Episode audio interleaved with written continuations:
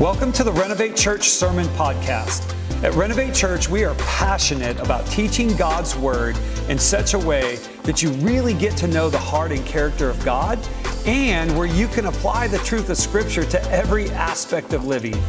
We believe that God's Word is relevant and has the power to transform your life. We're excited for this most recent sermon, and we hope it blesses and encourages you.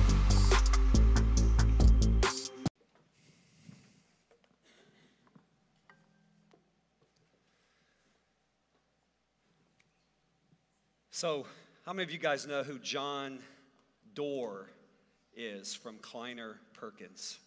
Most of us have probably never heard his name.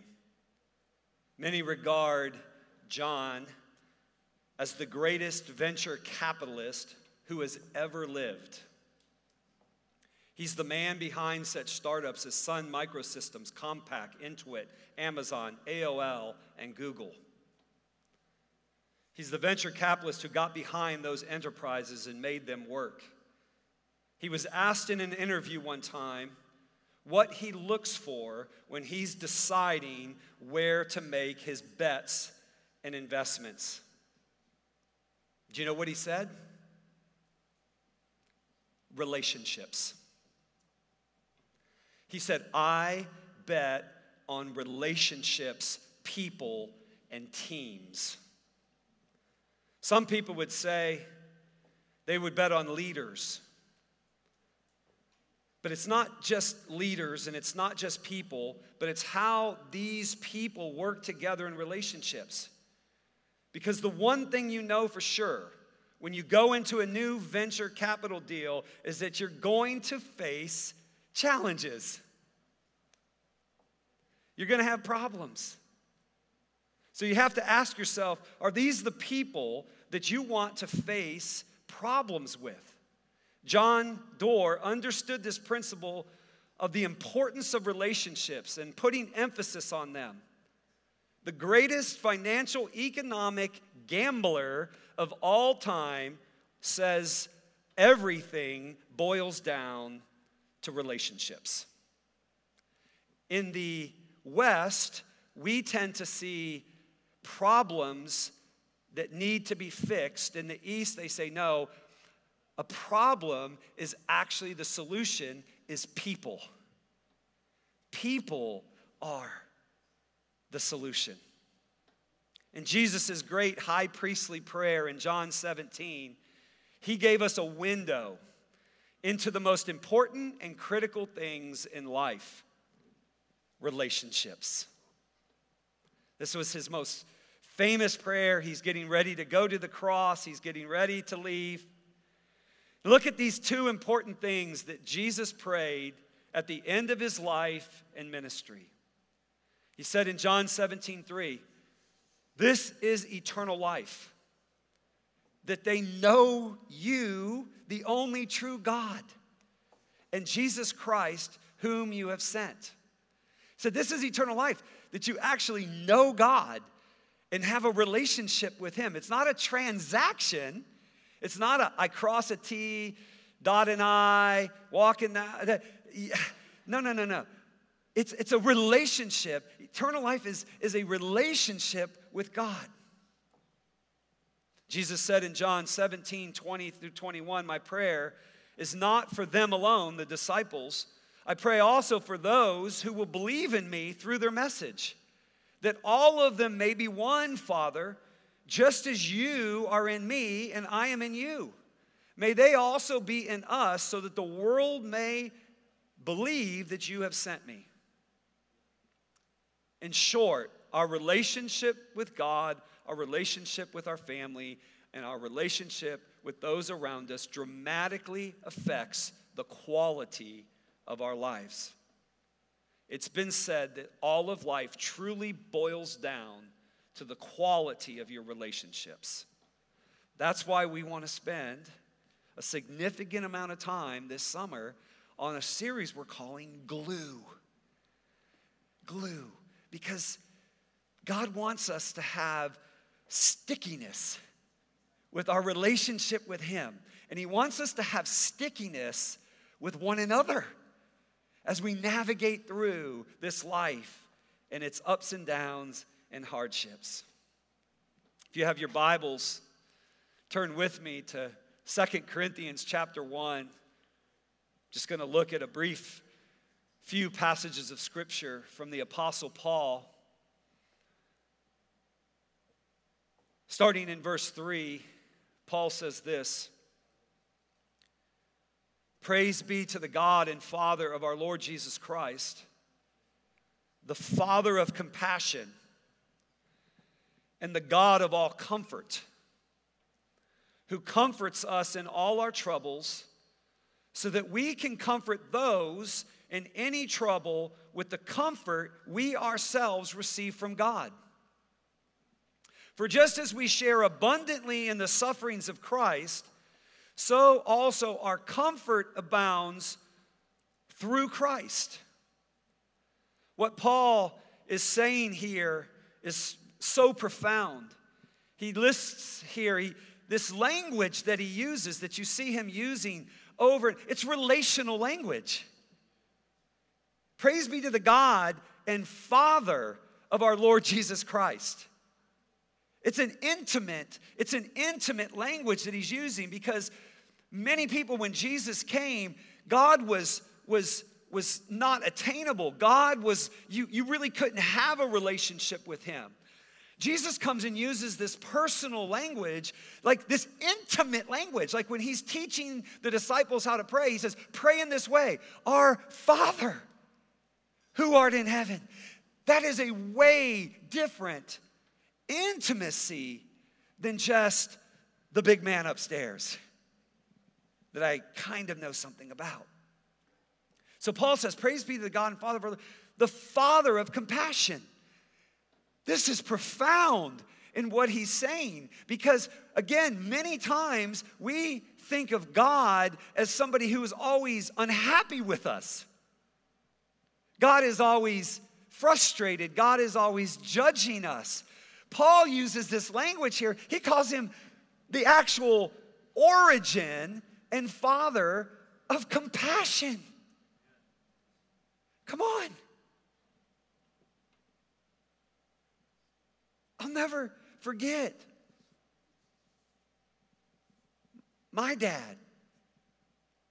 How many different times? I remember when I was nine years old playing pee wee football, and I returned a punt one time, and I got tackled and I landed on the ball, and the, the uh, breath just came out of me, and I'm laying there and I can't breathe. I, you know, and I'm fear is taking me over. And I mean, you know, and all of a sudden I look up and I see my dad's calm face. And he just says, You're gonna be okay. And all of a sudden, this peace just came over me. I remember failing greatly at things. And my dad, I remember making a huge mistake in my life one time, and I ended up running back. My mom and dad lived about a mile apart because they were uh, divorced. And I, I remember running back to my mom's house and and I'm like, I can't go back and and because I'm gonna get punished. And I remember going back, and I, my mom said, "You have to go back," and you have because I'd done something really bad and destructive. And I remember walking into my dad's house, kind of like this, and, and my dad showing me he came over and hugged me and showing me incredible mercy and compassion. I didn't, I didn't expect it. The Bible says in Hebrews that we can boldly approach the throne of grace in our time of need. So Paul uses this language the Father of compassion and the God of not just comfort, the God of all comfort. This is powerful. The God of all comfort, who comforts us in our troubles so we can comfort those. Now, Paul's to, hear in a minute, we're to look at it. Paul's to get into some real challenges that he was facing and why he needed this glue. Because, guys, all of us ultimately put our chips and we put our trust and we put our dependence on something or someone. There's a resource that we are ultimately leaning into. It could be our job, our bank account, our physical ability, something. And all those, God is going to say, those are, those are wonderful, but they're, they're not durable. And Paul's going to hit some incredibly hard times we're going to see here, and he's going to need glue. He's going to need this when he's in a prison. At the bottom of a prison, wondering wh- why he's there and if he's going to live. Alone and isolated. Yet he's singing praise songs in prison because he's got a strength and a relationship with the living God that transcends a jail cell. Look at what he goes on to say. If we are distressed, it's for your comfort and salvation. If we are comforted, it's for your comfort, which produces in you patient endurance of the same sufferings we suffer. And our hope for you is firm because we know that just as you share in our sufferings, so also you share in our comfort. Now, Paul's gonna get really real and he's gonna get really vulnerable right here. He's gonna say, guys, my life is incredibly difficult right now. Look at what he says. This is powerful. We do not want you to be uninformed, brothers and sisters about the troubles we experienced in the province of Asia. We were under great pressure. Another translation says, under incredible pressure. Come on, anybody out here today have pressure that they're going through in life? Come on.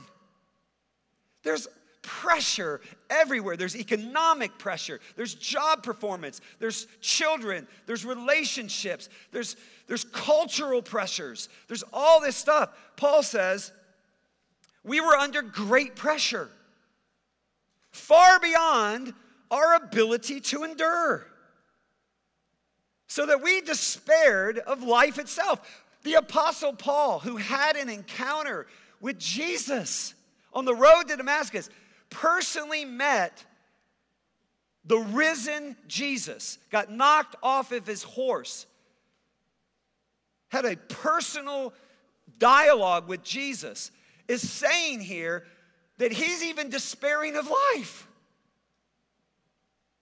Come on. The pressure was so great on Paul. He's, he's thinking about calling it quits so that we despaired of life itself. Indeed, we felt we had received the sentence of death.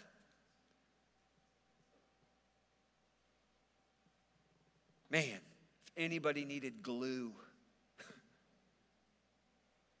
it was the Apostle Paul. As Donnie said, we don't know what's going to hit us in life. If you read through the book of Acts, you'll see the Apostle Paul and all the different nuances to his journey from Acts chapter 9 when he, encount- he was killing Christians and he encounters Jesus and his life changes. And all the way through the, the rest of the book of Acts, you'll see these things. And here's Paul essentially saying that what got me through the challenges. I mean, read Paul's writings later in Second Corinthians. It's, it's this incredibly vulnerable book. In Second Corinthians, Paul says, like, hey, I was like beaten with rods. I was shipwrecked a day and night in the sea. I was actually killed and brought back to life. I was beaten with 39 lashes. I mean, Paul, Paul said, like, I went, I went through it. But if you go in the book of Acts and you see Paul's journey, you're going to see a really cool thing. That at every juncture where Paul was going through hardship or he was about to go through difficulty or he was about to go into prison, you see red words show up.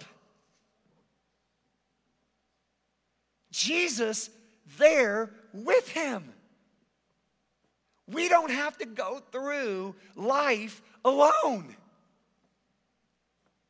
We have a God who cares, a God who is accessible, a God that can we can cast our cares upon him for he cares for us. This is the we don't but what we do is we think, "Oh, he's our last resort." No, we'll in our own resource, we'll do this and this and this and this, and then we run out of resource and we go, okay, let's go. No, God says He'll share our burdens with us. It's a scripture in Proverbs. It says, There's a friend who sticks closer than a brother. This is God. Paul goes on to say, But this happened, everything that they're going through that we might not rely on ourselves, but on God who raises the dead. He has delivered us from such a deadly peril, and He will deliver us again. On Him we have set our hope that He will continue to deliver us as you help us by your prayers. Then many will give thanks on our behalf for the gracious favor granted us in answer to the prayers of many. Guys, real simple. The Apostle Paul was sharing about real pressures and hardships that he was going through, that all of us will go through, but also about the glue that held him together. He says, glue number one is the continual strength and comfort he received from God Himself through Christ. This isn't just a, a concept. God isn't just a concept, a nice idea. He's personal. We, we can know Him. Come on, it's just, I say this all the time. You always remember those who are with you in your most difficult moments. There's something about presence. There's something about when I was sitting in the hospital bed in Columbus, Ohio, after my knee surgery, and the doctor said, You'll never play again. It was something about the teammates who came and visited me.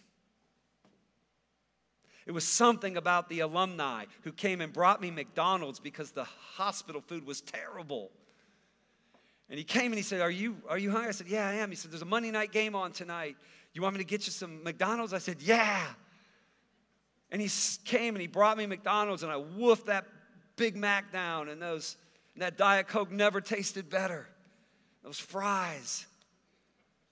And we watched the game, and he just sat with me for four or five hours. And as he was leaving, Pete Hood is his name, and he said, You're to be okay.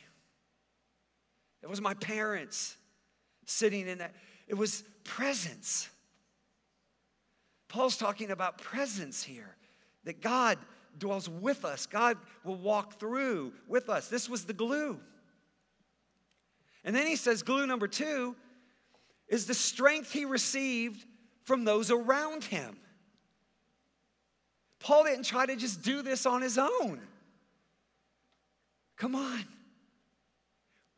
We, every one of us, have people that we need to walk with us through difficulty. God never designed for us to be completely bearing all the burdens on our own. We're, we're not called to be independent, we're not called to be codependent, we're called to be interdependent.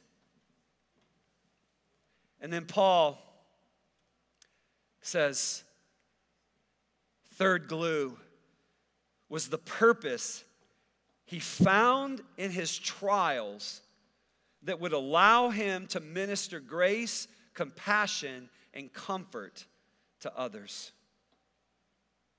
If you read through the scriptures that I just said, you'll see that theme where Paul says, Hey, listen, I went through difficulty. God met me with grace, and God met me with compassion, and God met me with comfort, right? And then guess what? I got to turn around and minister that grace and strength and comfort to others who were going through the very same thing. There was a purpose to his pain and a purpose to his trials. It wasn't just random. Come on. There are so many things that I've, I've seen where we'll be sitting down to talk to somebody about marriage, and they'll go, Well, we feel almost embarrassed to, to share this. We, we've gone through a really hard time, and go, Us too. Us too. We're not perfect. Well, you've probably never, yeah. You've probably never, you have the perfect family. Uh uh-uh. uh Let me tell you about times of great difficulty we went through and hardship and disappointment and how God met us and, and, and, and drove us more to Him and deepened our relationship and our trust and our reliance and dependence on Him. Because ultimately, guys, trials will drive you. Paul's saying here that we would not rely upon ourselves, but upon God. Trials ultimately will drive us to deepen our relationship with God, or they'll drive us into despair or bitterness when we go through things. Paul is saying here, guys, there's a strength. Here's, here's the thing if you know Paul's backstory, Paul was one of the most accomplished, self reliant people on the planet. The Apostle Paul had the audacity in Scripture to say, according to the Old Testament law, I was blameless. Said a Hebrew of Hebrews, born this, studied under Gamaliel, da da da.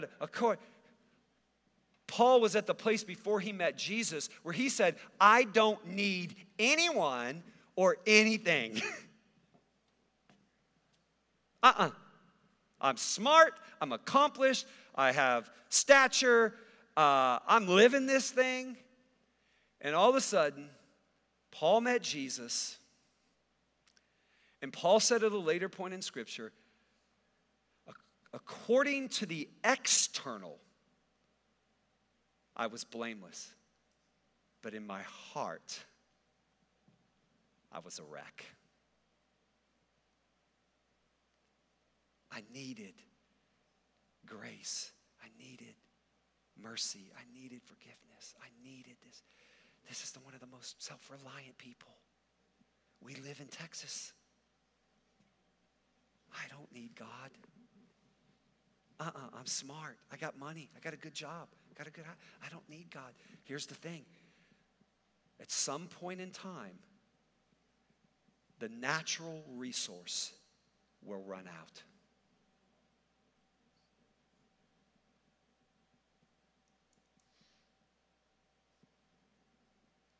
The natural resource will run out.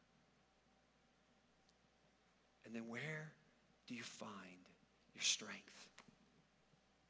Where do you find your strength when your body breaks down? Where do you find yourself when all of a sudden you go through a deep financial hardship? You're going to need something outside of that. Paul's saying, it's there, it's available. But Paul had to humble himself.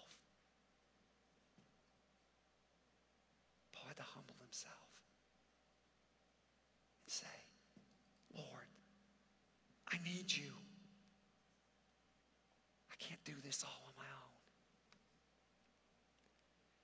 As soon as he did, God's grace is there. You will hit something in life, I'm telling you. It could be in high school, it could be in college, it could be in when you're early married, family, kids. I'll tell you what drove me to my knees. three kids. I'm being honest. I told people all the time 25% of the selfishness got knocked out of me in marriage. I've said this from the pulpit. We were married a month, and I went into the restroom in Houston, Texas, and I literally had an anxiety attack, a panic attack. And I said to myself, I can't keep this up. I can't keep living perfectly. And God showed me a person on a treadmill. And it said 60, and it was on 11 miles an hour. And I said, God, I can't run 60 minutes at 11. He goes, No, bro, 60 years.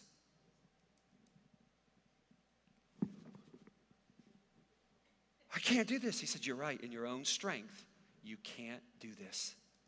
Every day, lean into me. Even as the Apostle Paul said, right? God said, my, In your weakness, my strength is perfected. And then we started having kids.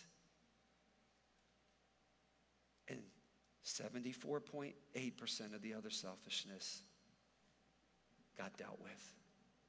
There were so many times I hit my knees going, I can't do this. And as soon as I did, God, I can't get through this. As soon as I did, humble yourself under the mighty hand of God, and in due time, He will.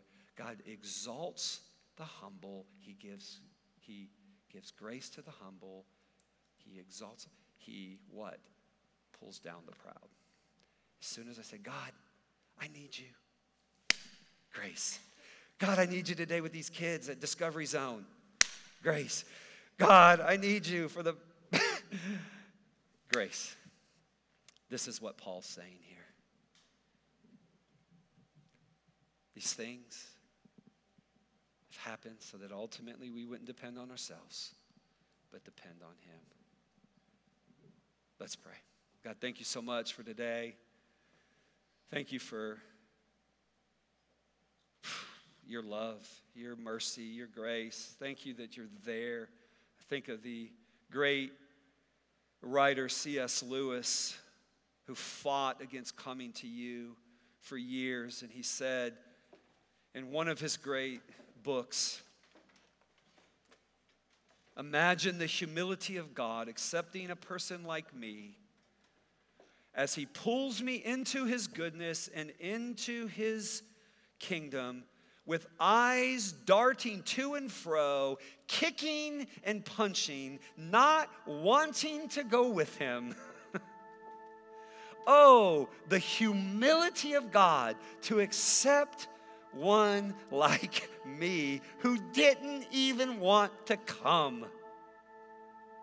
God, thank you for how you pursue us, how you love us.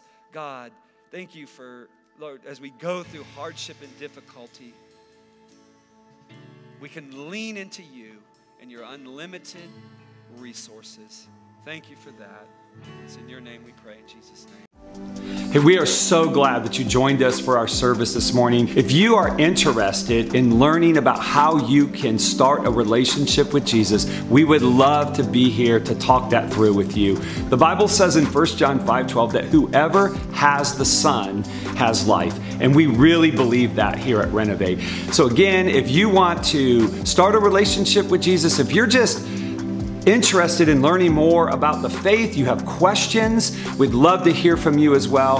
Or if you want to grow as a follower of Jesus or get more involved in what we're doing, we'd love to hear from you. So just go ahead and comment on the platform that you're at or reach out to us by email at info at renovatechurch.com. Again, we're so glad you were able to join us. We hope you have a great week and we look forward to hearing from you soon.